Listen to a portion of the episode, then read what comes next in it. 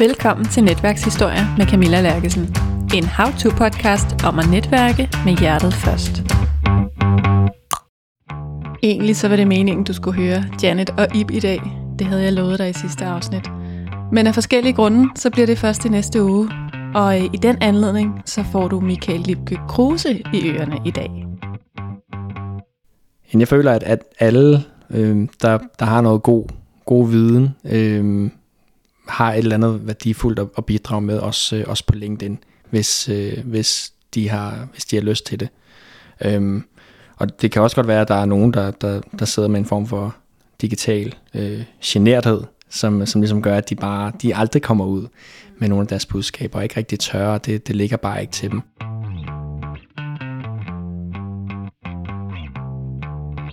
Nej, jeg, jeg, kan, jeg kan sige, at øh, jeg kan sige, at, at LinkedIn øh, fylder rigtig meget i den, øh, i den stilling, som jeg skal, øh, som jeg skal i øh, lige om lidt. Øh, så, så, så på den måde har min, min aktivitet og, og mit, mit personlige brand på, på LinkedIn jo øh, nok haft øh, en betydning for, at, øh, for at jeg har fået, fået det job, jeg, jeg nu har.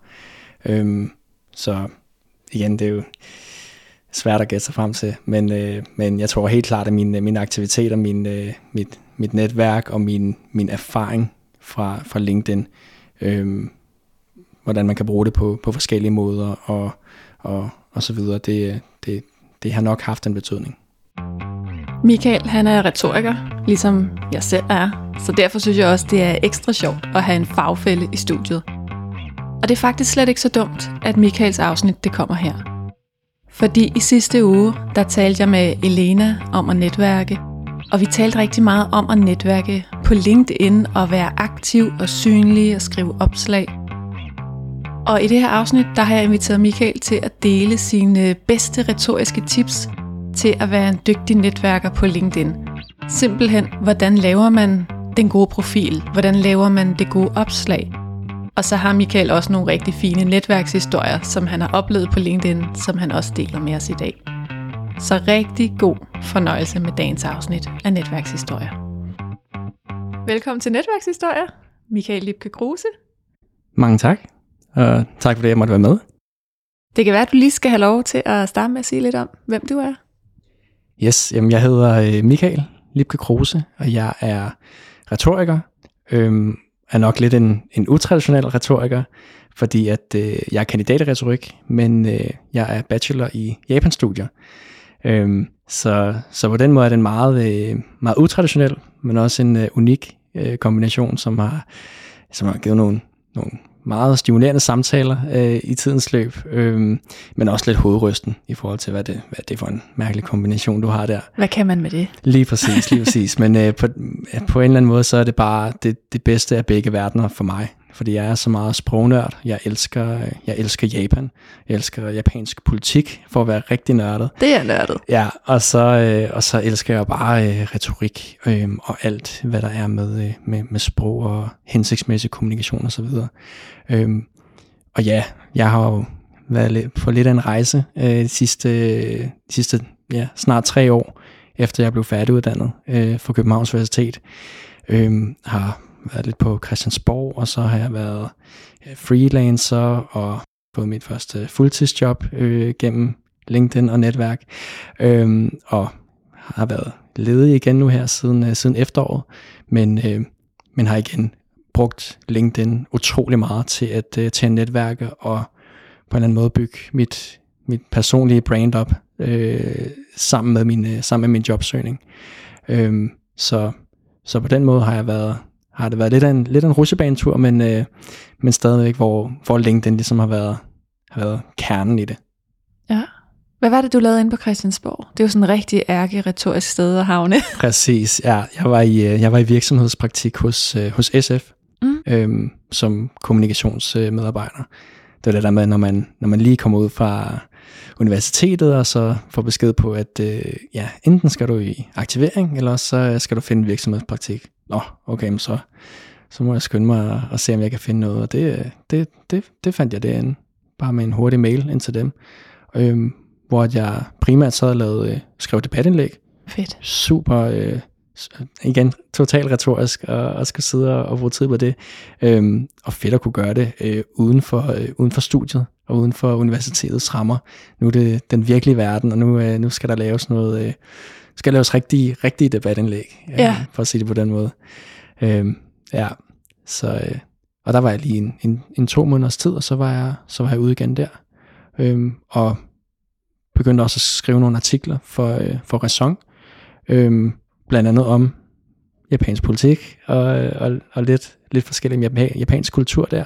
Øhm, så på den måde fik jeg ligesom kombineret min, min, mine retoriske evner med, øh, med min interesse for Japan og japansk politik og Donald Trump og sådan lidt, så det var virkelig, det var virkelig spændende, ja.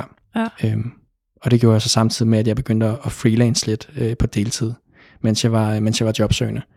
Øhm, og det var alt fra hjemmesidetekster til erhvervstaler, private taler, sådan hele, hele, hele møllen der, Ja. øhm, som også igen gav mig en masse erfaring, men en masse øh, nye mennesker i mit netværk på, øh, på LinkedIn. Øhm, så LinkedIn var igen, eller var, var allerede der en stor faktor i min, øh, i min jobsøgning og i min, øh, min freelance, øh, freelance tilværelse. Ja. Og vi har jo læst sammen på et eller andet tidspunkt, eller jo, vi har nok gået der samtidig. Det har vi jo nok. Det har vi nok. Det har vi nok. Vi har begge to læst på Københavns Universitet, ja, men du blev lige færdig et år før mig. præcis. Og vi er ja, nok øh, gået, lidt, gået lidt på tværs af, af hinanden i forhold til, i forhold til fag og så videre. Ja. Men øh, ja. Havde du Hanne Roer i et retorisk tradition? Øh, nej, det havde jeg ikke. Christian Ja, Kok? jeg havde Christian Kok, ja. Okay. dengang han, øh, han, han stadig var der. Ja. Uh, ja. Sikkert, sikkert et fag, ja. Det er den værste eksamen. Er det sjovt, du siger det, det synes jeg også. Ja. Det var godt nok, øh, ja, det, det, er et hard, det er et hardcore fag, vil jeg sige. Puha. Mega hardcore. Ja, det er det. Det er det. Øh, igen sådan et fag, hvor man bare skal, skal altså decideret nørde de der gamle retoriske tekster der, ikke? Jo. Og udplukke, hvad, hvad mener de her? Hvorfor mener de det? Hvad, hvad kan vi lære af det? Det er, er det, jeg vil sige, jeg, jeg er glad, glad for at, at have det fag som, som bagage, Mm. men vil jeg, ja, hvis det var, fri, hvis det var frit valg, om jeg kunne tage det fag om igen, ikke, så ved jeg ikke, om jeg har taget det, fordi det var godt nok, øh, ja, Og det var en tough eksamen, fordi det var mundtligt, og man skulle huske alle de der ting. Jeg kan huske, at jeg var udfordret på matematikken i alle de der årstal, som jo var før Kristi. Så det, det skulle regnes omvendt alting. Ej, ja, ja. det var jeg simpelthen for humanist til at kunne finde ud af. Jamen, det var helt, øh, helt frygteligt, ja. Og det, igen, det var sådan en helt klassisk eksamen, ikke? hvor du skulle ind og så trække, altså hvem øh, en eller anden retoriker, eller et emne, eller jeg kan ikke huske, hvad det var, ja, noget af den stil, ikke? og så skulle du bare kunne huske i hovedet, alle de her øh, ting og finurligheder ved, ved, ved de her skrifter og så videre, ikke? Mm. Øh, ind i et øh, eksamenslokale i en 30 minutter, eller jeg kan ikke huske, hvad det var, og så ind igen, og så snak med, snak med hvad hedder det, øh, med undervisere med sensor. Ja. Puh, puha. Den var, den var strid. Noget af det, der overraskede mig ved nogle af de der gamle, gamle tekster, det var, hvor ukompliceret de var skrevet. Jeg havde sådan en forestilling om, åh, det bliver tungt, og det bliver forfærdeligt at læse. Men det var refleksivt, og det var korte sætninger, og det var nærmest talesprog. Det er rigtigt. Det er rigtigt. Det var, det var ikke så nørklet igen, Nej. vil jeg sige. Altså, nogle af dem var, men, men andre var ikke. Ja. Det, øh, det er rigtigt. Der har været nogle gode, øh, nogle, nogle gode, nogle gode oversætter ind over, eller et eller andet. Øh, men, øh, men ja, Ja. det er rigtigt. Jeg kan huske, at jeg havde massiv øjenbetændelse på det ene øje. Så mit øje det var fuldstændig løb i vand, og jeg Ej. måtte starte med at gå ind og sige, øhm, jeg har øjenbetændelse, så det er altså ikke, fordi jeg sidder og græder. Og så sagde sensor helt tørt, endnu. så var vi ligesom i gang. Hold da op. Ja, okay. Og da jeg stod og ventede på min karakter, så turde folk slet ikke gå hen til mig, for de kunne bare se det der helt røde, og jeg Ja. var løbet i vand og tænkte, shit, det er helt galt derinde, hun græder. Ja, som, ja, som om det ikke kunne blive, øh, blive værre, ikke? Sådan en retorisk tradition, eksamen der. Ja. Uh, ja. ja.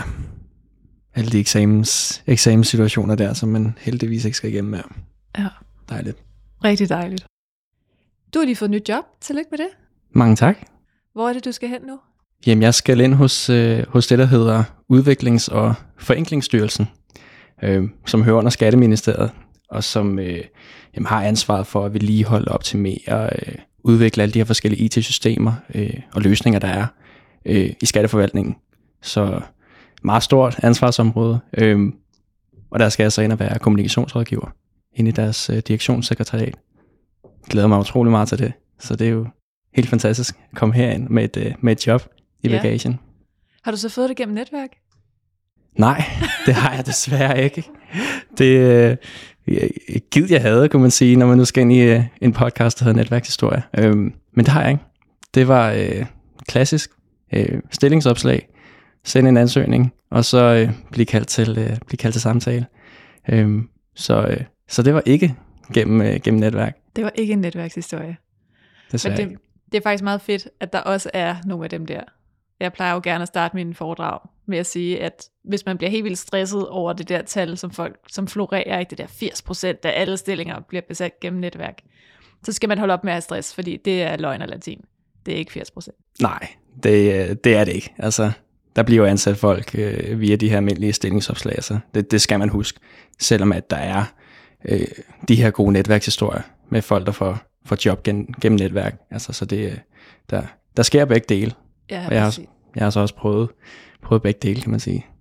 ja, så hvad var øh, din øh, anden netværkshistorie? Sådan en har du faktisk. Sådan en har jeg. En, øh, en rigtig god en. Øh, øhm, jamen, øh, jeg, var, jeg var ledig øh, som, øh, jamen, som færdiguddannet retoriker for, øh, for to år siden, og, øh, og brugt øh, LinkedIn øh, jamen, til, at, til at netværke med, til at connecte med, øh, med en masse forskellige mennesker, øh, og brugte det også som en, øh, hvad kan man sige, en, en, en kanal til at komme ud med mine, mine freelance budskaber. Øh, og hvor jeg egentlig tilbød mine kompetencer til, til dem, der nu kan bruge det.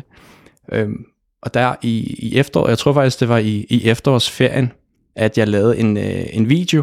Øhm, jeg, kan, jeg kan ikke huske, hvad den præcis handlede om, men jeg kan huske, at jeg startede med, øh, jeg havde sådan, jeg havde et græskar som en øh, som prop, øh, som jeg tog helt hen i skærmen, og så trak tilbage igen, og som ligesom, ja, sådan en indgangsvinkel til den video her. Øhm, og i dag så kan jeg sidde og så er det lidt, lidt cringe, sådan den video der, men, øh, men øh, der var en, øh, en, en nyere forbindelse i mit netværk, som, øh, som tog fat i mig. Han havde set videoen og sagde, øh, super fed øh, video, øh, Michael. Øh, prøv at skrive til, øh, til ham her. Han er direktør i bla bla bla. Øh, det kan være, at, at han kan, eller du, øh, du kan tilbyde ham noget hjælp. Og så kontaktede jeg så, det var så min tidligere chef, øh, som, øh, så, hvor vi havde lidt korrespondence på LinkedIn, øh, hvor han så fandt ud af, vi fandt sammen ud af, at vi kunne godt lave noget, noget freelance arbejde, men at det måske også kunne være relevant at have en, der sad øh, i deres øh, virksomhed og styrer deres kommunikation og deres marketing.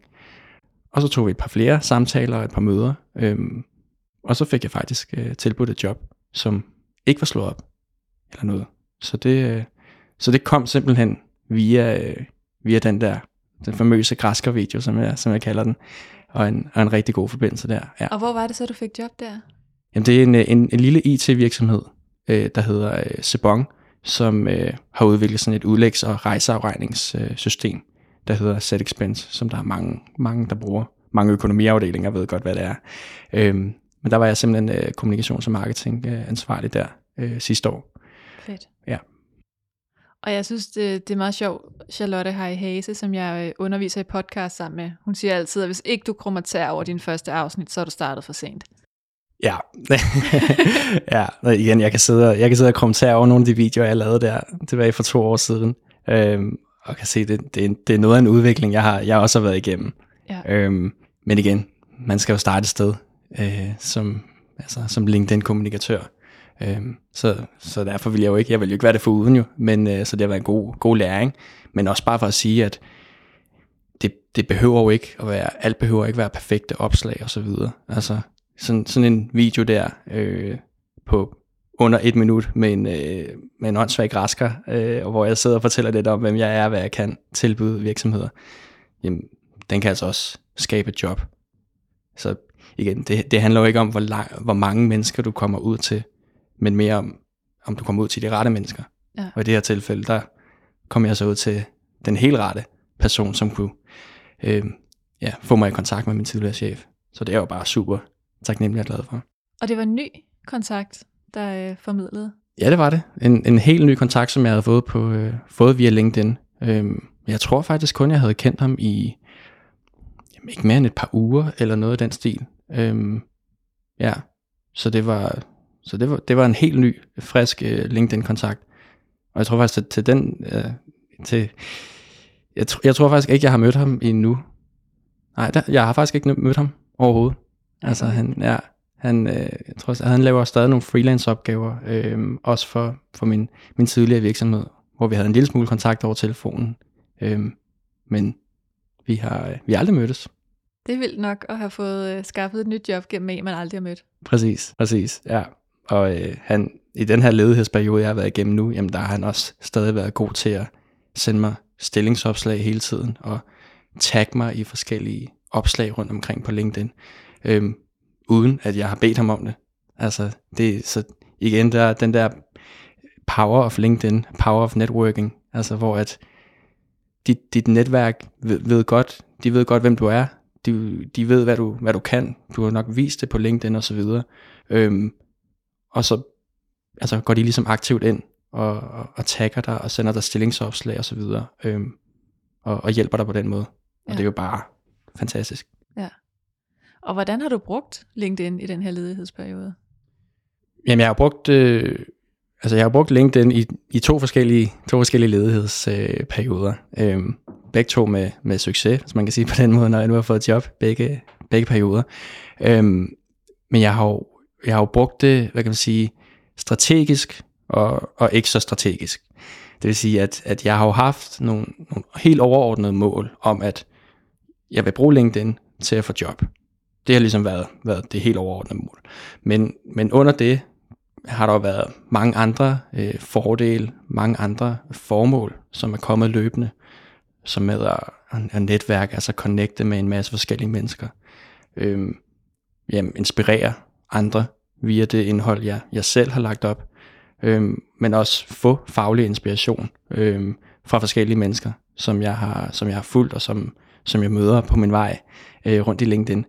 Øhm, så man kan sige, altså jeg, jeg, igen, jeg har brugt det meget strategisk, men, men så alligevel ikke, fordi at jeg er jo ikke gået ind på LinkedIn hver dag for at tænke, åh, oh, nu skal jeg, nu skal jeg ind og have det job i dag. Nu, jeg gør kun det her, fordi jeg skal have et job. Der er mange andre formål med det. Øhm, men jeg har haft nogle, nogle klare, hvad kan man sige, idealer eller nogle, nogle faktorer for, øh, hvor mange opslag jeg vil lægge op om ugen. Øhm, og der har jeg så haft et, starten af, min, af den her ledighedsperiode, som var i efteråret, der sagde jeg to, to opslag om ugen. Hvis, hvis jeg kan gøre det, så, så vil det være rigtig fint. Det er ikke hver uge, jeg har nået det, men så har jeg i hvert fald haft et, et ideal at stræbe efter. Mm. Øhm, det har så ændret sig til tre opslag øh, om ugen her for en, for en to måneder siden, hvor jeg ligesom fandt ud af, at okay, jeg kan godt lave de her opslag, hvor det stadig er god kvalitet, øhm, men hvor, ja, igen, hvis jeg misser et opslag eller to, jamen, så går det nok. Ja. Øhm, ja, så det er, igen, meget forskelligt, hvad jeg har brugt det til, men, øh, men, men haft nogle klare, øh, nogle klare mål, og nogle klare, kan man sige, faktorer og forudsætninger for at bruge LinkedIn. Ja, og vi skal lige vende tilbage senere til nogle sådan helt konkrete strategier. Altså fordi jeg har jo set de der opslag og tænkt, der, øh, der er noget at lære af dig af gode LinkedIn-opslag. Og, og det kan jeg jo godt forstå, for du er jo også retoriker, så det er klart. ja. Men jeg kunne godt tænke mig, at vi lige blev lidt ved det der LinkedIn og de her LinkedIn-fællesskaber, vi har talt om. Hvad er det, du har oplevet på LinkedIn?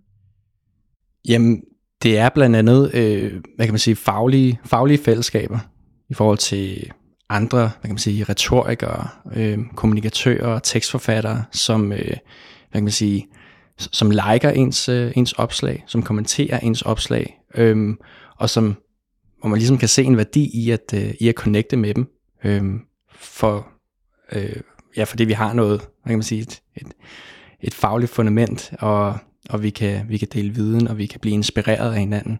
Øhm, så det har jo ikke noget at gøre med, at vi er, altså ja, nogle af os er måske konkurrenter øh, til de samme stillinger og til freelanceopgaver osv.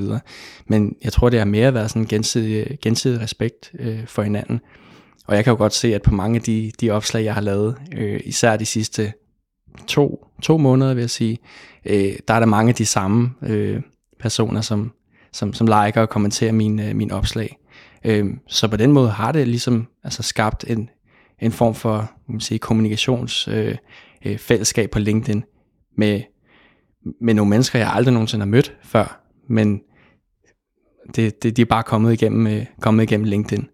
Og det er jo nogle fællesskaber, som, som, som jeg ikke ellers øh, har haft, eller som jeg havde en lille smule på, øh, på studiet, men, øh, men som jeg ikke rigtig har dyrket ud over det. Altså jeg har, jeg har aldrig været, været den, der har været til de der famøse netværksarrangementer og super ekstrovert og skulle ud og give sit kort og snakke med Gud og være mand. Sådan, sådan, jeg har aldrig set sådan formålet med det, eller det kunne være, det kunne berige mig øh, på nogen måde. Men, men det her LinkedIn så altså ændret på, ved at jeg kunne gøre det virtuelt. Øhm, og det har været meget nemmere for mig at komme i kontakt med alle de her, de her forskellige mennesker. Ja. ja. Hvad er det, der ligesom er forskel for dig på, om det er virtuelt eller fysisk? Altså, no, nogle gange kan det bare være altså, lidt mindre intimiderende også. Altså, øh, det, altså det fysiske møde, møde er da, er da rart. Øhm, det, det kan også et eller andet. Øhm, men det virtuelle bliver måske også lidt, lidt mindre, hvad kan man sige, lidt mindre uforpligtende også. Mm. Øh, ved at man tager en lidt, lidt mere øh, uforpligtende, uformel øh, kontakt øh, til hinanden. Øh, og på den måde har det bare været nemmere at, hvad kan man sige, jamen, lige skrive en kommentar til, til et opslag. Super godt lavet, og fed, fed idé du har der, og, og, og så bagefter sende en, uh, sende en connection-invitation uh, øh, til folk. Det, på den måde har det været, har det været meget nemmere, øh, synes jeg. Har du nogle gode eksempler på øh, altså sådan nogle mini-netværkshistorier? Noget, der er opstået ud af LinkedIn? Relationer eller projekter, eller hvad ved jeg? Ja, altså... Ja, jeg har en, jeg har en, ja, det vil jeg godt sige, jeg har. Altså, jeg, jeg lavede et, øh, jeg laver så mange opslag hele tiden, det er svært at huske dem alle sammen, men, øh, men jeg lavede øh, på et tidspunkt et, øh, hvordan var det? Jo, det var, det var et opslag om øh, min, min allerførste tale, jeg havde skrevet på retorikstudiet. Allerførste tale. Øhm, hvor at jeg havde, ligesom havde sagt, eller fortalt, hvad, øh, ja, hvad det var for en tale det her, og, og nogle, nogle gode fifs til, det her skal du aldrig gøre, når du laver en tale, for det er den første tale, der, den var så, den var så dårlig. øhm, men, øh, men, men så havde jeg ligesom skrevet et spørgsmål til sidst i, øh, i det her opslag, som faktisk ikke fik særlig mange likes øh, overhovedet, tror jeg 15-16 stykker eller sådan noget, øh, hvor, jeg, hvor jeg simpelthen spurgte, øh, har du øh, oplevet øh, har du oplevet noget lignende? Har du haft nogle, nogle, nogle lignende oplevelser, hvor du er, ja, ry, rykker dig ovenpå? Øh, og der var, øh, der, der var flere, som, øh, som, som skrev i kommentarfeltet og kom med deres egen personlige historie. Øh, og en af dem var, øh, var Nick øh, Wittfeldt, mm. som, øh, som, som du måske kender, øh, som de lytter måske ikke kender, det er en dygtig, virkelig, virkelig dygtig tekstforfatter, øh, som har lavet sådan en viral øh, video øh, på, øh, på LinkedIn, som råder folk til at gå ind og se. Men han har skrevet øh, på det her kommentarspor, at øh, jamen, der var hans personlige oplevelse med, at han havde haft en virkelig, virkelig dårlig eksamensoplevelse, øh, og at han havde dumpet øh, fælt, og at hans sensor og øh, vejleder havde sagt, at de, altså, han havde virkelig spildt deres tid den dag. Virkelig, virkelig hård oplevelse. Men at han havde ventet til noget positivt og gik hjem og, og fik lavet den der reeksamen, og han fik kom i gang med sit speciale og blev den bedste på, på hans overgang osv. Og, og, og den øh, historie, den valgte han så at hvad kan man sige, lave til sit helt eget opslag, mm. som så endte med at vise sig at være hans mest, øh, altså hans, det opslag, hvor han har fået mest engagement nogensinde overhovedet. Øhm, og der var flere, som havde lavet opslag øh, efterfølgende, efter at de havde skrevet deres, øh, deres kommentarfelter på mig, og tænkt, ej, det var da det var fedt, at du, du ligesom fik, hvad kan man sige, sat, sat tankerne i gang, og fik de her, de her historier ud, øhm, så vi kunne lave vores helt egne opslag med det. Så på den måde har det været sådan en form for øh, snibboldseffekt, at mit, mit opslag her kunne, altså, kunne hjælpe andre til at, til at dele nogle af deres, øh, deres erfaringer. Ja. Jeg kan godt huske det opslag fra Nick, faktisk. Han er en af de få, jeg mødte i virkeligheden, før jeg mødte ham på LinkedIn. Nej, hvor sjovt. Ja, til et oplæg inde i kommunikation og sprog i fagforeningen. Ja, ja det var også min fagforening. ja, okay. det plejer ellers at være omvendt, at jeg møder folk online. Præcis. Men øh, en gang imellem er det omvendt, ja. Ja. Om vi talte, inden vi gik i gang, talte vi lidt om det her med hierarkier. At det også er en meget fed måde at komme udenom de her øh, hierarkier, der kan være fagligt. Altså LinkedIn er også lidt et sted, hvor man kan mødes på tværs. Ikke? Ledere er ikke bange for at tale med jobsøgende, og hvis du øh, er studiemedarbejder, så kan du stadig godt tage fat i nogen, der har overvis af erfaring. Og det er ligesom okay på LinkedIn. Det er noget, det jeg synes er meget fedt også.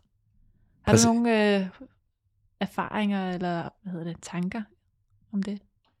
Nej, men jeg synes jo, jeg synes jo egentlig, at, hvad kan man sige, LinkedIn kan for mange godt have, kan godt virke afskrækkende, fordi at det, det er jo væsentligt mere professionelt end, end Facebook og Instagram og så meget andet.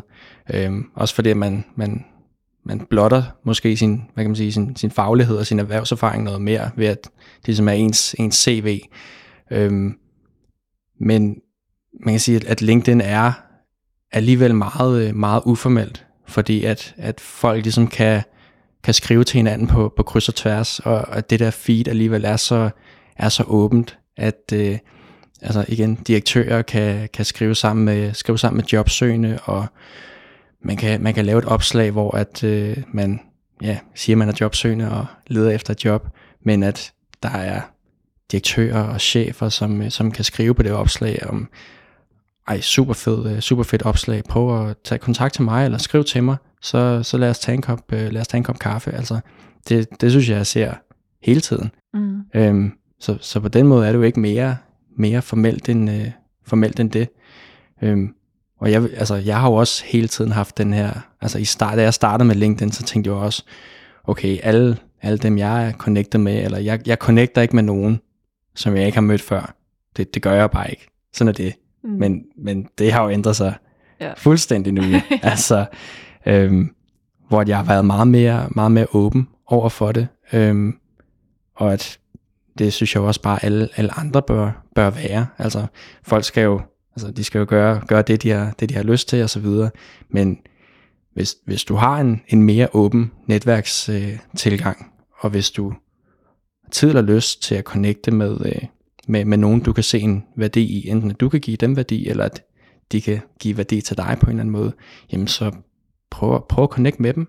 Send dem en, en personlig invitation. Altså der de, de her hierarkier her er, er alligevel brudt, uh, brudt så meget op, at, uh, at jeg kan sige, fordelene opvejer i hvert fald ulemperne, vil, uh, vil jeg sige. Mm. Så det, igen, det værste, der kan ske, det er, at ja, man får et nej, eller at man, uh, en, ens, øh, hvad hedder det, invitation, den bliver, øh, ja, den bliver glemt, eller den ikke bliver besvaret. Ja.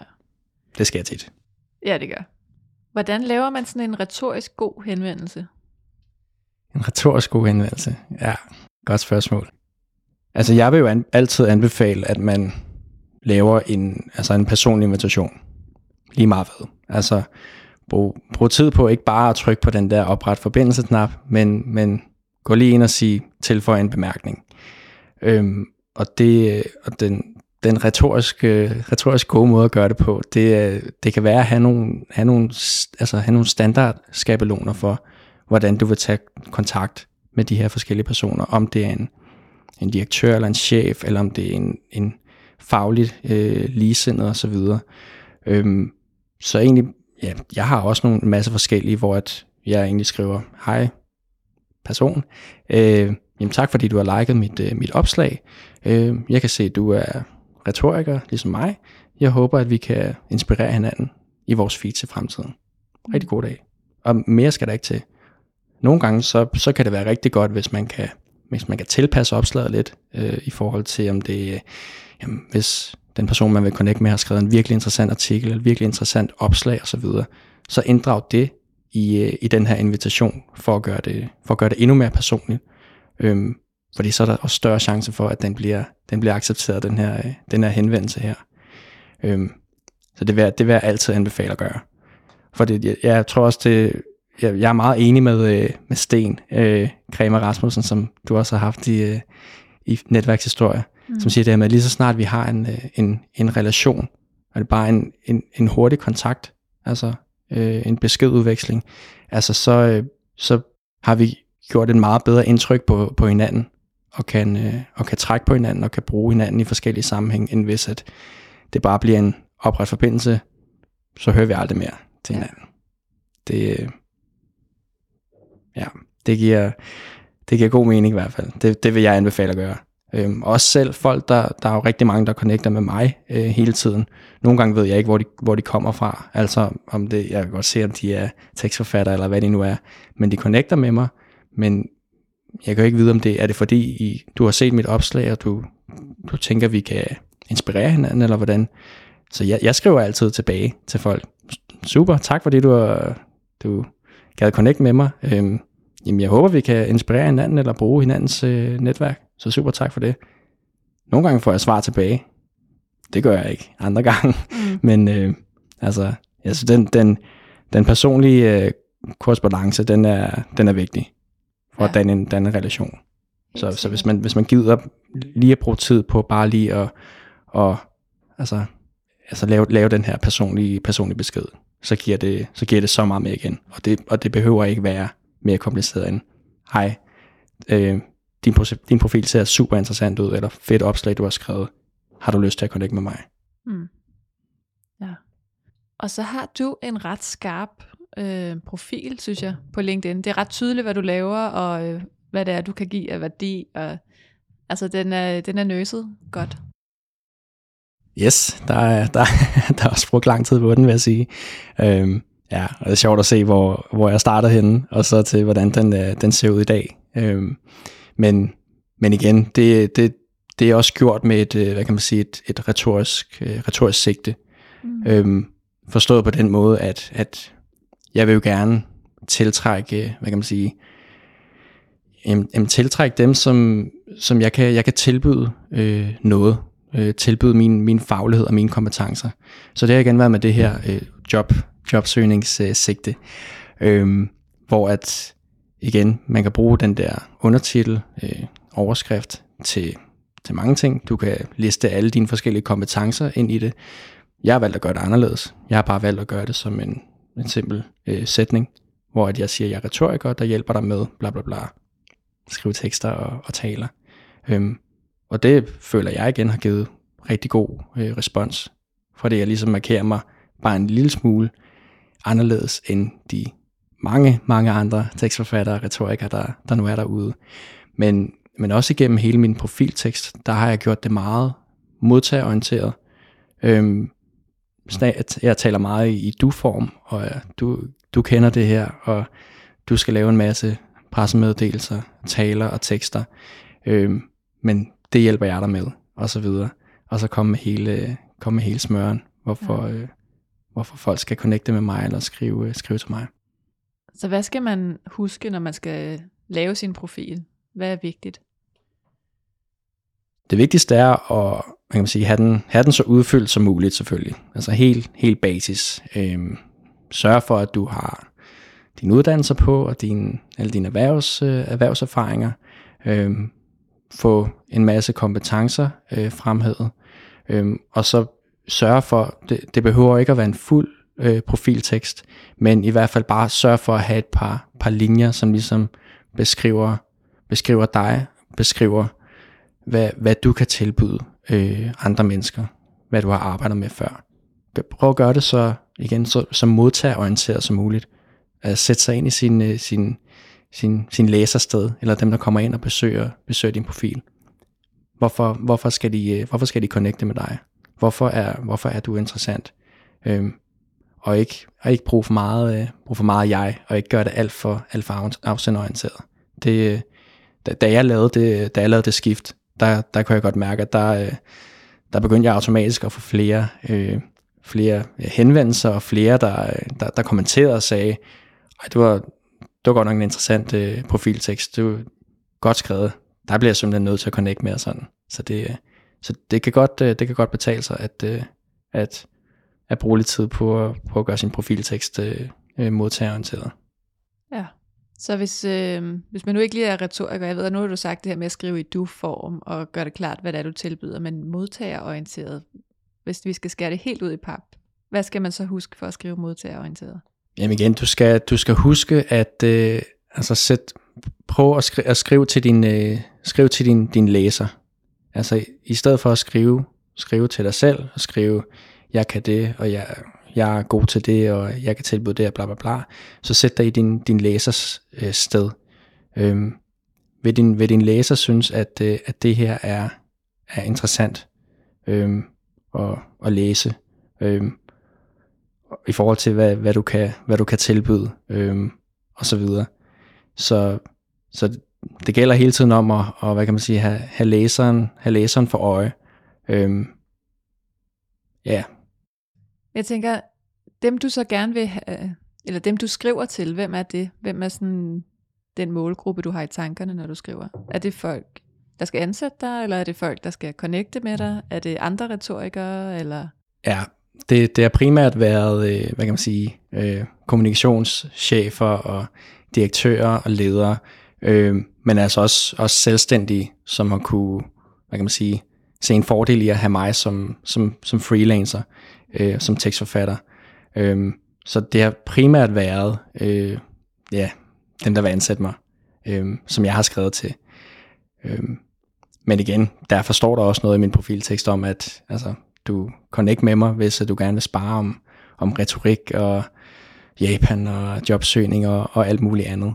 Men, men min profiltekst, den er, den, den er tilpasset øh, dem, jeg helst vil have i tale. Og det er jo igen for at trække det op til det der jobsøgningsstrategimål der igen. Mm. Øhm, så det er, det er dem, jeg primært har, har, har fokuseret på, som min primære målgruppe med min profil. Ja. Er det så også i dine opslag? Både og. Fordi at jeg, jeg, jeg, jeg vil gerne vise i alle mine opslag, at jeg er en dygtig retoriker, og at jeg er god til at skrive, jeg er god til at, god til at tale, øhm, og god til, god til mundtlig retorik. Øhm, men det er jo ikke altid, hvad kan man sige, altså de, de emner, jeg skriver om, eller de, øh, de, de budskaber og pointer, jeg gerne, gerne vil have ud, de er jo, de er jo meget forskellige. Jeg prøver, det prøver, jeg prøver altid, at det skal være en, en form for kommunikationspointe og nogle, nogle gode råd til kommunikation eller god retorik osv. Men, men det, er jo ikke, det er jo ikke altid, at jeg rammer de her kommunikationschefer og, og alle dem, jeg, jeg aller, aller helst vil, øh, vil have i tale. Øhm, mange gange så er det jo, så er det jo jobsøgende, jeg for eksempel øh, skriver meget til, og bruger nogle af de, øh, de ord, som, som de også bruger, skriver jobsøgende i selve opslaget flere gange, øhm, og så rammer det så åbenbart ind i, et, øh, ind, ind i mit netværk og uden for mit netværk. Øhm, så jeg vil sige, det var dejligt, hvis jeg altid ramte øh, de, den her primære målgruppe, som jeg nu har haft. Øhm, men, men sådan er det jo ikke altid. Men jeg har prøvet at gøre det så, hvad kan man sige, øh, genkendeligt øh, på tværs af alle mine opslag, at, at jeg, jeg er god til at skrive, jeg, jeg er god til at tale, men emnerne kan godt være, være meget, meget forskellige. Mm. Hvad kan være fordel ved at ramme nogle af de her sekundære målgrupper? Jamen det er jo igen, øh, jamen det giver jo igen et, et, et, et boost til øh, et boost til, sin, til sit eget netværk jo, at man begynder at, at connecte med, øh, man kan sige med, med andre end bare lige øh, en, en den her de her chefer og, og, og så videre jo. Øhm, så rammer man jo ind i, i nogle af dem her, som, som faktisk også kan, kan inspirere en, og som også som laver opslag, som, som, som ligner dine egne, eller som du, du selv kan, hvad kan man sige, trække gode råd ud af, og så videre jo. Øhm, og igen, så er der nogle af de her i det sekundære øh, netværk, den sekundære målgruppe, som, øh, som kan lede dig hen til jobmuligheder, og til, til andre muligheder, freelance muligheder, kaffeaftaler og gode samtaler osv. Øhm, så det er jo en, det er jo en, det er jo en ekstra bonus, der, øh, der, der kommer oveni, og som man jo som man slet ikke, må, øh, slet ikke må glemme, og slet ikke må tage for givet. Fordi det er jo, det er jo ofte der, at der er de, de største gevinster og den, og den bedste, bedste energi. Jo. Fordi hvis du, hvis du er alt for fokuseret på, at det, du, du skal kun ramme din, din primære målgruppe, øhm, og, og lave de samme opslag hver eneste dag, øhm, ja, med at man er jobsøgende, eller man leder efter job osv., så, så, øh, altså, så, så, så bliver det for, for snævert. Så, øh, så tror jeg, der er mange ting, man går, øh, man går glip af det, jeg har i hvert fald set flere eksempler på folk øh, på LinkedIn, som, som, som laver, de laver det samme opslag. Det er, de er jobsøgende, og de leder efter job, og de, de kommer måske flere gange om ugen, og de får ikke særlig meget, øh, meget respons. Øh, og det synes jeg bare er super ærgerligt, øh, fordi at de netop prøver at få en bestemt type målgruppe i tale, men øh, man, man ser ikke rigtig noget, noget mere af de her, øh, de her ellers dygtige, øh, dygtige mennesker, som, som ellers ville komme, hvis man gad at fokusere mere på, mere på de sekundære målgrupper, og hvad man, kunne få, hvad man kan få ud af dem. Ja. Og hvordan laver man et godt opslag? Retorisk godt LinkedIn-opslag? Retorisk godt, ja. Og mange, mange faktorer der. Altså, jeg tror ikke, jeg tror ikke der, er det, der findes det, det perfekte øh, LinkedIn-opslag, sådan rent, øh, rent retorisk, men man kan, altså, man kan stræbe efter det ved blandt andet at, at have nogle forskellige, hvad kan man sige, elementer og forskellige faktorer øh, i spil, og have, have dem i tankerne. Øhm, jamen, du laver et, et, et godt opslag ved at, øh, ved at først fokusere på, øh, på hvad kan man sige, på, på emnet, øh, på det du, gerne, øh, det du gerne vil skrive om. Øh, og igen, nu siger jeg sidder rigtig, øh, rigtig meget, men jeg synes, det er så vigtigt, at, øh, at, at virkelig, virkelig have, have, læseren, have læseren for øje, øh, i forhold til det her, det her emne, du vil skrive om, eller med det her, med det her budskab her. Øh, om det, om det er relevant, eller om det, øh, altså, om det lige så godt kunne være, altså, om det lige så godt kunne få, foregå over på, på Facebook, hvis det er. Øhm, selvom at LinkedIn bryder nogle af de her rammer her. Men, øh, men egentlig have et, have et, øh, et skarpt budskab øh, i starten. Altså komme med din, øh, din, din pointe i starten af, af opslaget øv og stoppe. Øh, eller komme med et, et skrive det som et skrive det som et spørgsmål for at fange, øh, fange læserens opmærksomhed. Øhm, og så egentlig arbejde, øh, arbejde derned af og bryde, bryde teksten op. øh, bruge, enter-knappen øh, rigtig meget til at give, til at give luft. Øhm, og også bruge punkt, øh, punktformer. Det er også et rigtig godt, øh, rigtig godt tip, øh, som jeg ser mange bruge. Jeg bruger det også selv rigtig, rigtig meget, fordi det fungerer rigtig, rigtig godt. Mm. Det, øh, det, er, det er godt for læsevenligheden. Øhm, og eventuelt slutte af med, øh, med den pointe eller det budskab, du har, du har startet med. Øhm, måske efterfulgt med et, med et spørgsmål for at skabe noget, skabe noget engagement. Øhm, så igen, jeg ved ikke, om der findes en, en, en standard øh, eller en god formel for, for det gode, øh, det gode LinkedIn, øh, LinkedIn-opslag. Øhm, men men igen, dem, dem hvor at der er et klart og tydeligt budskab allerede i starten eller i overskriften, eventuelt skrevet med, skrevet med fed eller med store bogstaver, det er, det er dem, der, der oftest øh, fanger folks, øh, folks opmærksomhed. Mm. Øhm, og ellers ud over det, sådan noget som, øh, jamen som, som timing, eller som, hvad kan man sige, ja, det rette tid, det rette sted. Øh, der synes jeg, at man skal forsøge at eksperimentere lidt med, hvor, øh, hvornår man får, hvad kan man sige, hvornår man enten man får mest engagement, eller hvornår man tænker, at ens, øh, ens målgrupper, de, de vil se det her, øh, det her opslag. Jeg skriver meget, øh, eller laver min opslag omkring kl. 8, og så omkring kl. 10. Øhm, og det, det kan godt være, at det er anderledes for, for mange andre mennesker, men det er de tidspunkter, jeg har fundet ud af, at der, der rammer jeg øh, flest. Der får jeg flest til at like og kommentere mine, øh, mine opslag.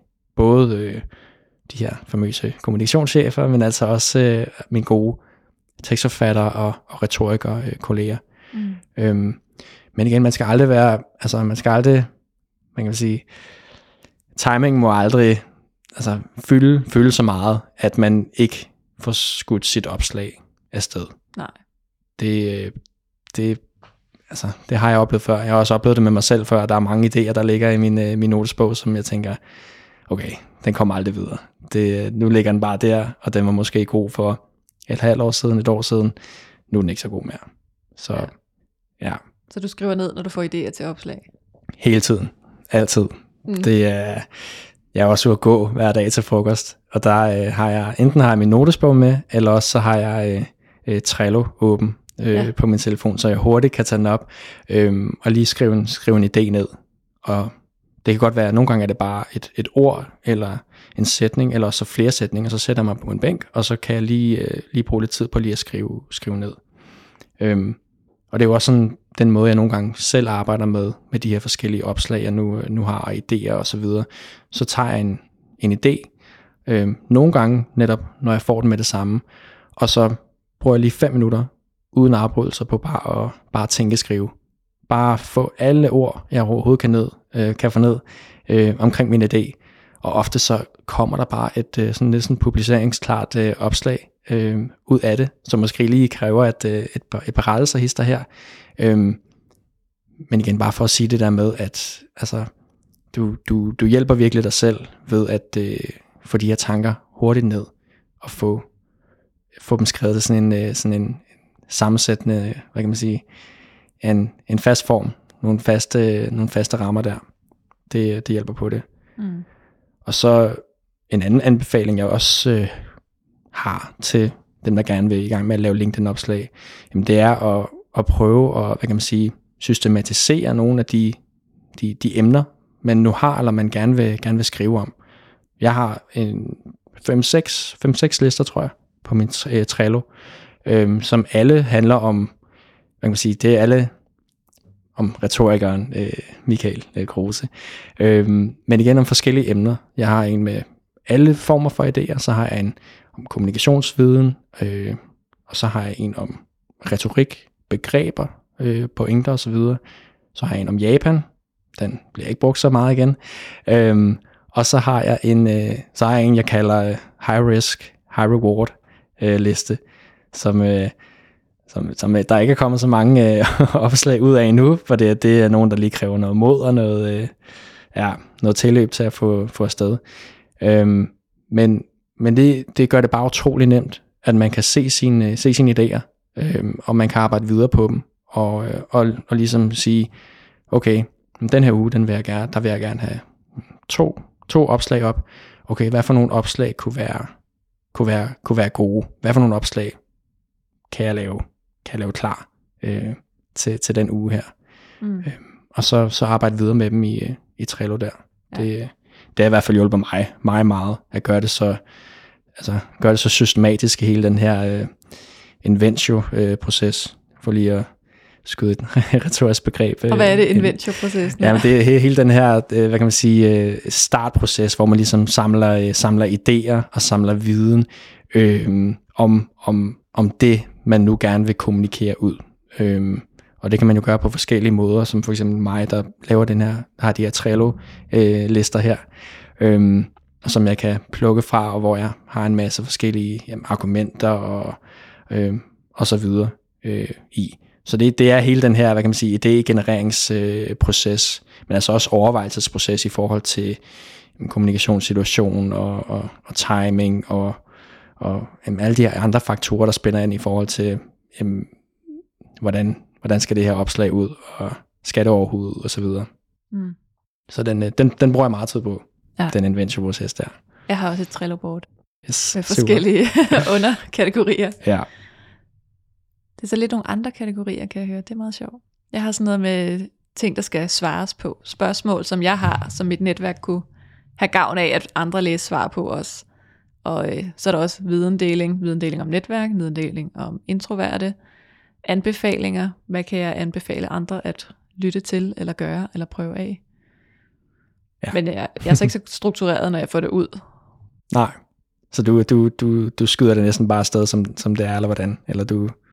Ja, det er, sådan, øh, det er sådan en god lille bank at have. Ja. Også netop det der med, når man er på farten og lige får en idé, og så lige smide den ind i Trello-bordet, og så har jeg den, så ikke jeg glemmer den. Ja, lige præcis. Det jeg kan også... huske, jeg engang på cykel hjem på sådan en lang cykeltur, havde en mega fed idé til en lang artikel. Og den var nærmest formuleret i mit hoved. Og så tænkte jeg, ej, den skriver jeg skulle lige i morgen. Og det er et år siden eller sådan noget, og jeg har ikke skrevet den. Jeg kan ikke huske den. Jeg kan huske, at det var nogle fede pointer og argumenter. Det havde været en god artikel. Jeg havde en masse formuleringer. Men den er væk nu. Det blev ikke til noget. Det var så dumt. Desværre, ja. Jamen, det, ja, det er typisk, ikke? Det, når man, når man får de, de får de bedste idéer, ikke? Altså, så, øh, og man da skriver dem ned, så, så kommer de bare ikke videre. Det, mm. det er så ærgerligt. Så det, derfor altid, altid notesbog eller, eller Trello, så, øh, så man kan rykke på de der idéer der. Ja, Det, præcis. det giver noget, det gør det.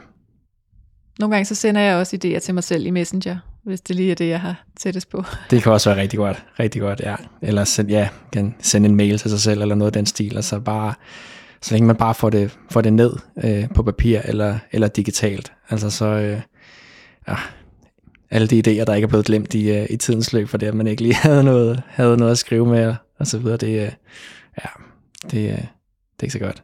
Nej, Så, så husk det, ærgerligt. husk det. Ja. Hvad nu, hvis man ikke er naturligt god til at skrive? Altså du og jeg har en kæmpe fordel i, at noget af det, vi gerne vil vise på LinkedIn, det er, at vi er dygtige kommunikatører. Så vi kan jo skrive om stort set alt og få det budskab igennem. Hvad nu, hvis man er sådan mega nichet øh, ingeniør? Ikke at ingeniører ikke er gode til at skrive, men der er jo ikke noget krav i deres uddannelse om, at de skal være gode til at kommunikere også. Nej, øhm, jamen altså igen, altså jeg har jo, altså jeg har jo den, øh, hvad kan man sige, jeg føler, at, at alle, øh, der, der har noget god, god viden, øh, har et eller andet værdifuldt at, at bidrage med, også, øh, også på LinkedIn, hvis, øh, hvis, de har, hvis de har lyst til det. Øhm, og det kan også godt være, at der er nogen, der, der, der sidder med en form for digital øh, generthed, som, som ligesom gør, at de bare de aldrig kommer ud mm. med nogle af deres budskaber, og ikke rigtig tør, og det, det ligger bare ikke til dem. Øhm, men til dem, der vil, der vil jeg anbefale, at, øh, at det kom, igen, det kommer an på, hvor, hvor aktiv man er på LinkedIn. Men jeg mig sige, at du, du er ikke så aktiv øh, igen. Jamen, så vil jeg sige, start med at begynde at like øh, nogle af, hvad kan man sige, nogle af de opslag, du øh, øh, interesserer dig for, eller noget med noget ingeniørviden, eller, eller mennesker, som øh, hvad kan man sige, er, er interessante for dig at, at være i netværk med, eller som du allerede er i netværk med inden for, ja, inden for ingeniørfaget, eller i den branche, hvor du nu arbejder i. Øh, så næste, næste skridt, det kan jo være at, at begynde at kommentere på nogle af de her mange opslag. Og det er jo sådan en, en, en mikrohandling, øh, mikroretorisk øh, handling, som, øh, som man kan sige, der, der kan man også byde ind med, med den viden, man, man, man nu engang, øh, nu engang har. Og igen for at sige, at man behøver ikke at lave en, en lang smøre om sin, øh, sin tekniske viden og mange, mange linjer osv., men det kan bare være meget, meget kort, og man bare lige skriver igen, øh, det, lød, det er ret interessant det her, øh, det får mig til at tænke på bla bla bla, eller det er, jeg har erfaring med bla bla bla, og så træner man ligesom sig selv i at, hvad kan man sige, øh, altså, altså man træner sine sin retoriske evner øh, meget øh, stille og roligt på de her forskellige opslag, så man også samtidig bliver mere tryg med at begå sig på, øh, på, på LinkedIn. Øhm, og når man så er på det stadie, hvor at man netop øh, føler, at nu, nu, nu er det nok, nu, eller nu, nu er det tid til at, øh, til at få, få lavet sin, lave sin egne opslag. Øhm, jamen så, så kan man også starte øh, helt i det små med at, med at skrive, øh, man har måske læst en, en rigtig god artikel, øh, igen inden for, måske inden for ingeniørfeltet, øh, eller man har set et godt opslag osv., og, og man kan lave, lave sit eget opslag, hvor man siger, og jeg har, den her artikel, det er simpelthen en af de, de bedste, jeg har læst, øh, fordi bla bla bla, og så have et, have et par linjer øh, om det. Øh, så ligesom, hvad kan man sige, tage, øh, altså tage, tage noget af den, kan man sige, den, den viden, eller det, øh, det man synes er, er, er spændende, eller, eller fedt, fra noget, noget fagligt, man har oplevet, eventuelt på en virtuel konference, eller en artikel osv., øhm, og så, så bruge det i sit eget opslag til ligesom at, at, at komme i gang. Mm. Og når man, når man er kommet i gang med det, jamen, så kan man lige så stille begynde at, at, at, at opbygge sin egne sine egne opslag med, igen med, med budskab og med en, en form, for, form for historie, eller den erfaring, man nu har. Øhm, og ja, skrive spørgsmål ud til sin, sin, sin, sin følger eller sit netværk osv. Så, så, så min klare anbefaling, det er start, start i det små øhm, med, at, med at udbrede sin, uh, udbrede sin viden øhm, og, og like og blive, blive kan sige, vand, vand til det i, i det digitale, den digitale verden.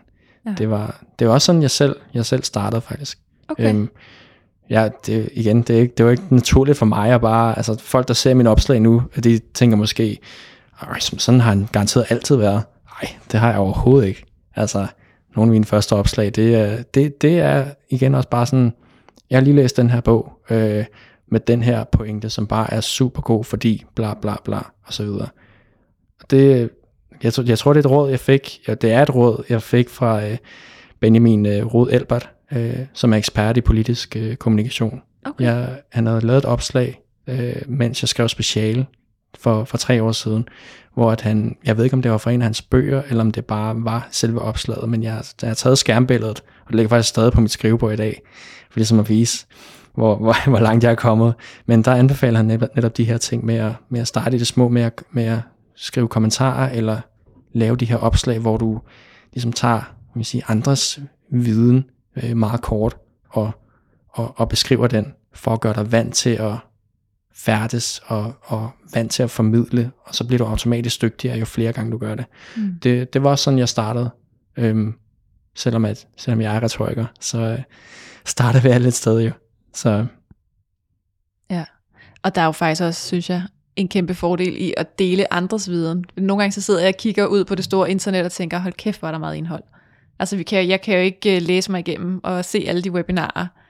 Så en gang imellem var det måske fint ikke at producere nyt indhold. Måske er det fint bare at dele det, der eksisterer, så, så flere kan se det eksisterende indhold. Præcis, præcis. Det er det er kæmpe, en kæmpe fordel. Også, også for os, der laver eget indhold øh, hele tiden, så vi ikke skal have den der idé genererings øh, hat på hele tiden. Altså der, øh, der, der er det netop bare en fordel, at man nogle gange kan jamen, tage, ja igen som du siger, tage andres viden øh, og, og bruge den i sit eget opslag, og så, så give, øh, give, give personen credit i opslaget. Altså mm. anerkende andre for, for, for det, de har lavet. Altså det er også bare, det, det, det er bare sådan et godt skulderklap. Det er bare, ja, good vibes på, øh, på LinkedIn, og det er altid, øh, altid kærkommet. Altså folk, de bliver altid så, så glade, når man, når man anerkender dem for det, de har, det, de har lavet, eller øh, fordi de har inspireret en. Det er øh, igen en, en anden god, rigtig god ting ved, ved LinkedIn. Altså der, selvfølgelig er der nogle, nogle, nogle negative elementer, som ikke behøver at komme så meget ind på, men, men for det meste så er det, så er det jo positivt, og at folk vil jo gerne hjælpe hinanden, og folk vil jo gerne inspirere, øh, og så videre. Så, så, så det der med, at man kan, man, man kan anerkende folk, og man kan øh, jamen, rulle den der snibbold videre, øh, i forhold, når der er nogen, der har sagt noget rigtig godt, eller skrevet noget virkelig godt. Altså det, det er jo, ja, det, det er bare rigtig godt. ja. Nu er jeg jo vanvittigt nysgerrig på, hvad det er for nogle negative ting, du siger, vi ikke kan komme ind på. Nej, altså, øh, altså ligesom, ligesom på Facebook, ikke? Altså, så kan der jo godt komme nogle, øh, nogle, nogle grove kommentarer en gang imellem. Altså, der er, der, der er LinkedIn øh, slet ikke, øh, hvad kan man sige, øh, undladt. Mm. Øh, det, det har jeg også selv oplevet faktisk, og så var der nogen, der skrev til mig efterfølgende, at Jamen, vil du have grove, øh, grove kommentarer eller negative kommentarer, det, det må vel betyde, at du er, du, du er ved at blive en succes på LinkedIn. Det, ja, okay, det kan der, det kan der måske være noget om. Ja. Øh, men, men igen, det der med ikke at tage noget, tage noget personligt, altså øh, på LinkedIn. Øh, men, men, men også en anden, en anden ting, jeg vil sige, det er, at, at øh, altså, der, der er jo hele den side af LinkedIn, hvor der, det flyder med inspiration, og det hele er, er så skønt, og der er så mange gode idéer, vi kan så videre. Ikke? Altså, der er jo også en anden side, som, som man kan sige, som afskrækker mange, altså, eller som mange ikke synes er så fedt ved LinkedIn. Og det, det er måske, hvis der kommer for mange af de her jobnyt opslag, øhm, og der kommer for meget af det her selvpromovering, og mm. ej, se os, øh, hvor har vi bare lige underskrevet en fed kontrakt, eller prøv at se, hvor fede vores virksomhed er, og sådan noget, ikke? Hvis, hvis det kommer til at fylde, fylde for meget i ens, øh, i ens feed, øh, og man netop ikke ser alt det her inspiration og så videre, og at man i forvejen, øh, altså, ja, måske er jobsøgende, og ikke synes, at det her, det, det, det hjælper på nogen måde, altså så, øh, altså, så kan jeg godt forstå, at der er nogen, der ikke synes, at LinkedIn er, er, er så godt igen. Øhm, og det, det en, en af de, altså jeg lavede et, et opslag for to, ja, to måneder siden, to-tre måneder siden, som endte med at blive mit øh, opslag, hvor jeg fik flest likes, likes på overhovedet. Hvor det lige var sådan en uge, hvor at, alle de der jobnyt, de bare flød over, og hvor jeg bare tænkte, at det er løgn det her, og der var nogle af mine gode retorik med studerende, som havde fået nogle af de jobs, som jeg selv har søgt, og jeg tænkte, ej, hvad er det for en uge det her, ikke? det kunne mm. jeg slet ikke have. Øh, men hvor jeg så om fredagen tænkte, ej, ved du hvad, nu, øh, jeg har en idé her i Trello, den handler om, at prøv at høre, dig som jobsøgende, det er, hvor staten kommer. Den kommer. Det, til, tillykke til, til alle jer, der har fået job og så videre. Øh, til dig, der er jobsøgende, prøv at høre, vores dag kommer. Vi kan ikke kontrollere det, hvornår det kommer, men den kommer. Og så husk at fejre dig selv, og husk at fejre de succeser, du har haft i løbet af ugen. Og det, øh, altså det eksploderede for mig. Altså, jeg skrev det opslag 5 minutter før jeg var ude at løbe, og så da jeg kommer tilbage igen, så lå der 30-40 likes på 20 minutter. Så tænker jeg, okay, ja. det, det, det kommer til at stikke af det her. Ja. Og det gjorde det så også. Øhm, men, øh, ja, men igen for at sige det der med, at, at der, der, er, der er en, en negativ side, hvis man, hvis man ikke er til alt det der selv, selvpromovering og alle de der glade succeshistorier og nyheder i hele tiden. Øh, ja. Hvis man ikke hvis man, hvis man ikke er til det, så, øh, så, så kan jeg godt forstå, at man ikke har lyst til LinkedIn. Ja. Øhm. Jeg talte faktisk også med en øh, god sådan netværkskontakt, sparringspartner. Det har udviklet sig fra sådan helt perifært øh, LinkedIn-kammeratskab til, at vi øh, mødes sådan hver anden måned og lige tjekker ind på, sådan, hvordan går det med de ting, vi snakkede om sidst, og har du nogle ting, du lige kan love mig, at du gør en næste gang. Og vi snakker også om det her med, med at LinkedIn, det ser så pænt ud, ikke? Så sidder vi der og siger til hinanden, det ser ud som om, det kører for dig, og det ser også ud som om, det kører for dig. Hvordan går det i virkeligheden? Åh, det fandme op ad bakke. ja, Ja. Altså, at øh, det, du laver alt muligt. Ja, ja. Jeg arbejder også 28 timer i testcenteret som poder for at betale husleje. Ja, præcis. At det skal man bare lige huske, at det, det ser pænt ud, fordi vi kan godt lide at få det til at se pænt ud. Lige præcis, lige præcis. Og ja. da jeg lagde det opslag op, hvor jeg skrev, hey, jeg står ude i testcenteret for at betale husleje, fordi corona og foredrag, det kører ikke rigtigt.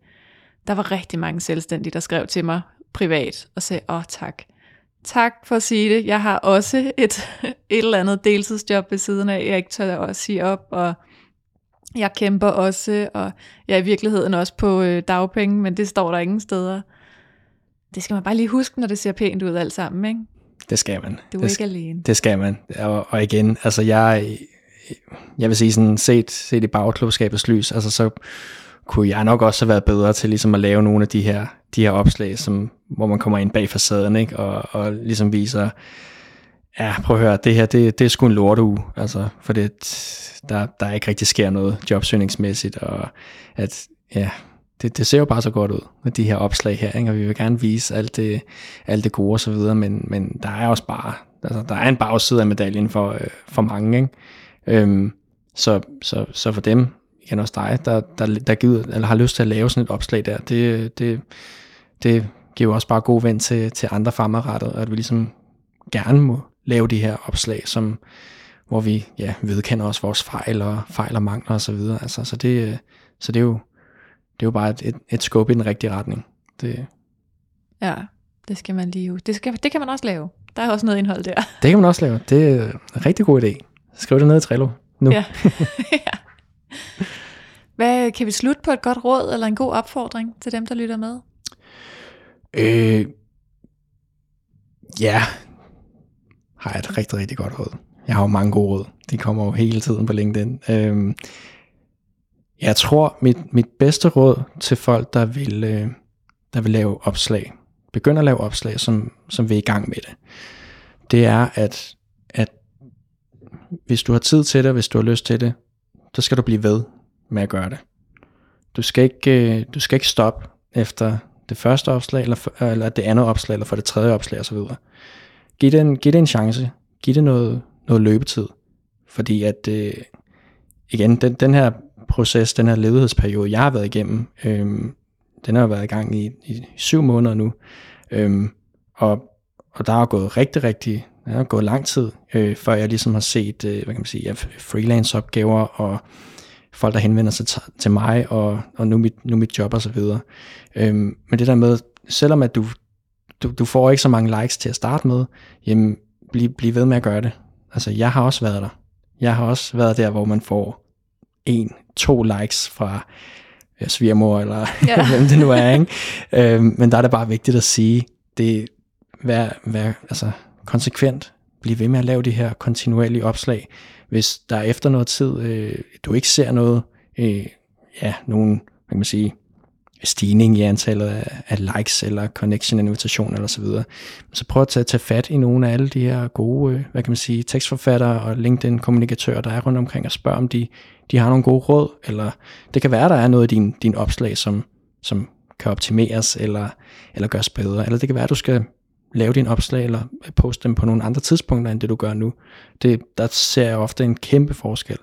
Øh, men det vigtigste er bare at blive ved, hvis du gerne vil have noget ud af, ud af LinkedIn og med din opslag. Det, øh, det, igen, du, du behøver ikke at lave øh, jamen, opslag hver eneste dag, eller øh, tre, som jeg gør. Øh, du kan også lave et hver anden uge. Jeg ser mange, som har succes med at gøre det. Men, men bare du bliver, du bliver ved, og du, du føler, at du bliver, du bliver bedre til det, mm. øh, jo, jo mere du gør det. Det, øh, det, det synes jeg, man skal blive, blive ved med. Det er nok mit aller, allerbedste råd. Kommer du til at netværke anderledes nu, hvor du har fået job? Rigtig godt spørgsmål. Ja, øhm, yeah, det, det gør jeg jo nok lidt. Øhm, fordi at jeg, jeg får jo en rolle, hvor at jeg altså, sidder med styrelsens øh, LinkedIn-side blandt andet, hvor jeg også kommer til at lave opslag øh, fra styrelsen om, om hverdagen derinde. Øhm, men, øh, men, men jeg kommer til at, jeg kommer stadig til i min fritid at lave de her gode opslag med gode råd om retorik og, og så videre. Øhm, så, og det er jo der, hvor jeg, den måde jeg primært netværker på, øhm, ved at connecte med folk, der, der liker mine opslag og så videre. Øhm, så, så på den måde øhm, vil jeg sige, det kommer ikke til at netværke anderledes. Jeg kommer nok til at netværke lidt mindre, mm. end jeg gør nu, men, øh, men jeg kommer ikke, jeg kommer ikke til at gøre noget, noget, noget anderledes. Jeg kommer, det bliver en mindre skala, men det bliver det samme. Samme gode indhold. Lige præcis. Ja. Og så sagde du, inden vi gik i gang, det her med, at LinkedIn måske havde haft lidt betydning for det job, du fik. Er det noget, vi kan komme ind på, eller er det for meget gætteri? Jeg, jeg, kan, jeg kan sige, at øh, jeg kan sige, at, at LinkedIn øh, fylder rigtig meget i den, øh, i den stilling, som jeg skal, øh, som jeg skal i øh, lige om lidt. Øh, så, så, så på den måde har min, min aktivitet og, og mit, mit personlige brand på, på LinkedIn jo øh, nok haft øh, en betydning for, at, øh, for at jeg har fået, fået det job, jeg, jeg nu har. Øhm, så igen, det er jo svært at gætte sig frem til, men, øh, men jeg tror helt klart, at min, min aktivitet og min, øh, mit, mit netværk og min, min erfaring fra, fra LinkedIn, øh, hvordan man kan bruge det på, på forskellige måder og, og, og så videre, det, det, det har nok haft en betydning. Ja, så selvom det ikke var direkte gennem netværk, du fik job, så øh, din netværksaktivitet og din LinkedIn-aktivitet havde nok et, en finger med i spillet. Det, øh, det, det tror jeg. Det, var, det vil jeg i hvert fald skyde på. Ja. ja. Tak for det. Tak fordi du var med. Selv tak. Tusind tak, fordi du lyttede med, og øh, bliv lige hængende et øjeblik nu.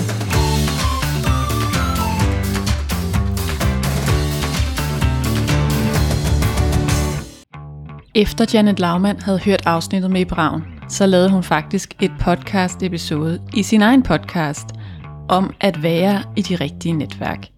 Og den kan du lige øh, få en lille teaser til her. Og forleden dag, der falder jeg tilfældigt over en podcast episode i Netværkshistorier, som den underskønne Camilla Lærke Lærkesen, hun laver, hvor hun sidder sammen med en, øh, en herlig mand, der hedder Ibraun, som er lektor på Danmarks Pædagogiske Universitet i Aarhus. Og han har øh, speciale i sådan noget med mødeledelse og facilitering i grupper. Og jeg bliver fuldstændig suget ind i den her episode. Og nu er du ved jo udmærket godt, at jeg ikke henviser til andres podcast og sidder der og skamroser. Men du er man nødt til at øh, tjekke netværkshistorier netværkshistorie ud med Camilla og Ib, fordi det er en fremragende episode. Og den går på, når man ikke kan finde ud af at finde sin gruppe. Eller, som Camilla jo siger, hvorfor skal det være så svært at netværke, når man er dansker? Og øh, Camilla, hun er til den stærkt introverte side jo. Og, og her synes man jo ikke, at netværk, det er networking, er det fede. Fordi man ved, det dræner en for energi. Og jeg blev simpelthen så rørt over den der episode, fordi Ip han faktisk formår at fremstille nogle logiske scenarier på, hvorfor at danskere generelt er så dårlige til det her med networking. Og de fulde detaljer får du i episoden. Men noget af det går jo ud på, at vi måske i virkeligheden har siddet i sådan nogle små, lidt afsides gårde i gamle dage under sterinlyseskær, og der har vi siddet og gruppegruppet de der 6-8 mennesker, og vi behøver egentlig ikke at gruppe den med andre, fordi nu lukker vi os om os selv, fordi det var jo sådan verden var. Øhm, men i rigtig mange grupper og netværk, der lever den der lukken sig om sig selv desværre stadig. Og det er noget, jeg har slået mig på personligt, øh, som en dansker med et ikke-dansk mindset. Jeg er meget mere sydeuropæer, det ved du efterhånden, hvis du følger med. Fordi jeg har en, en jeg er simpelthen bygget til at være åben. Jeg har det svært ved at være lukket. Jeg føler, at hvis jeg skal lukke og dimme mig selv ned, så render jeg rundt og får et hul i hjertet. Altså det er ikke naturligt for mig. Det er i Karrieredesign-podcasten, episode 44. Så den vil jeg da anbefale dig, at du lige går ind og hører, øh, mens du venter på næste afsnit, hvor Janet Laumann og Ibraun, de er sammen med mig i studiet begge to. Ha' det rigtig godt så længe, og øh, nyd at netværke derude.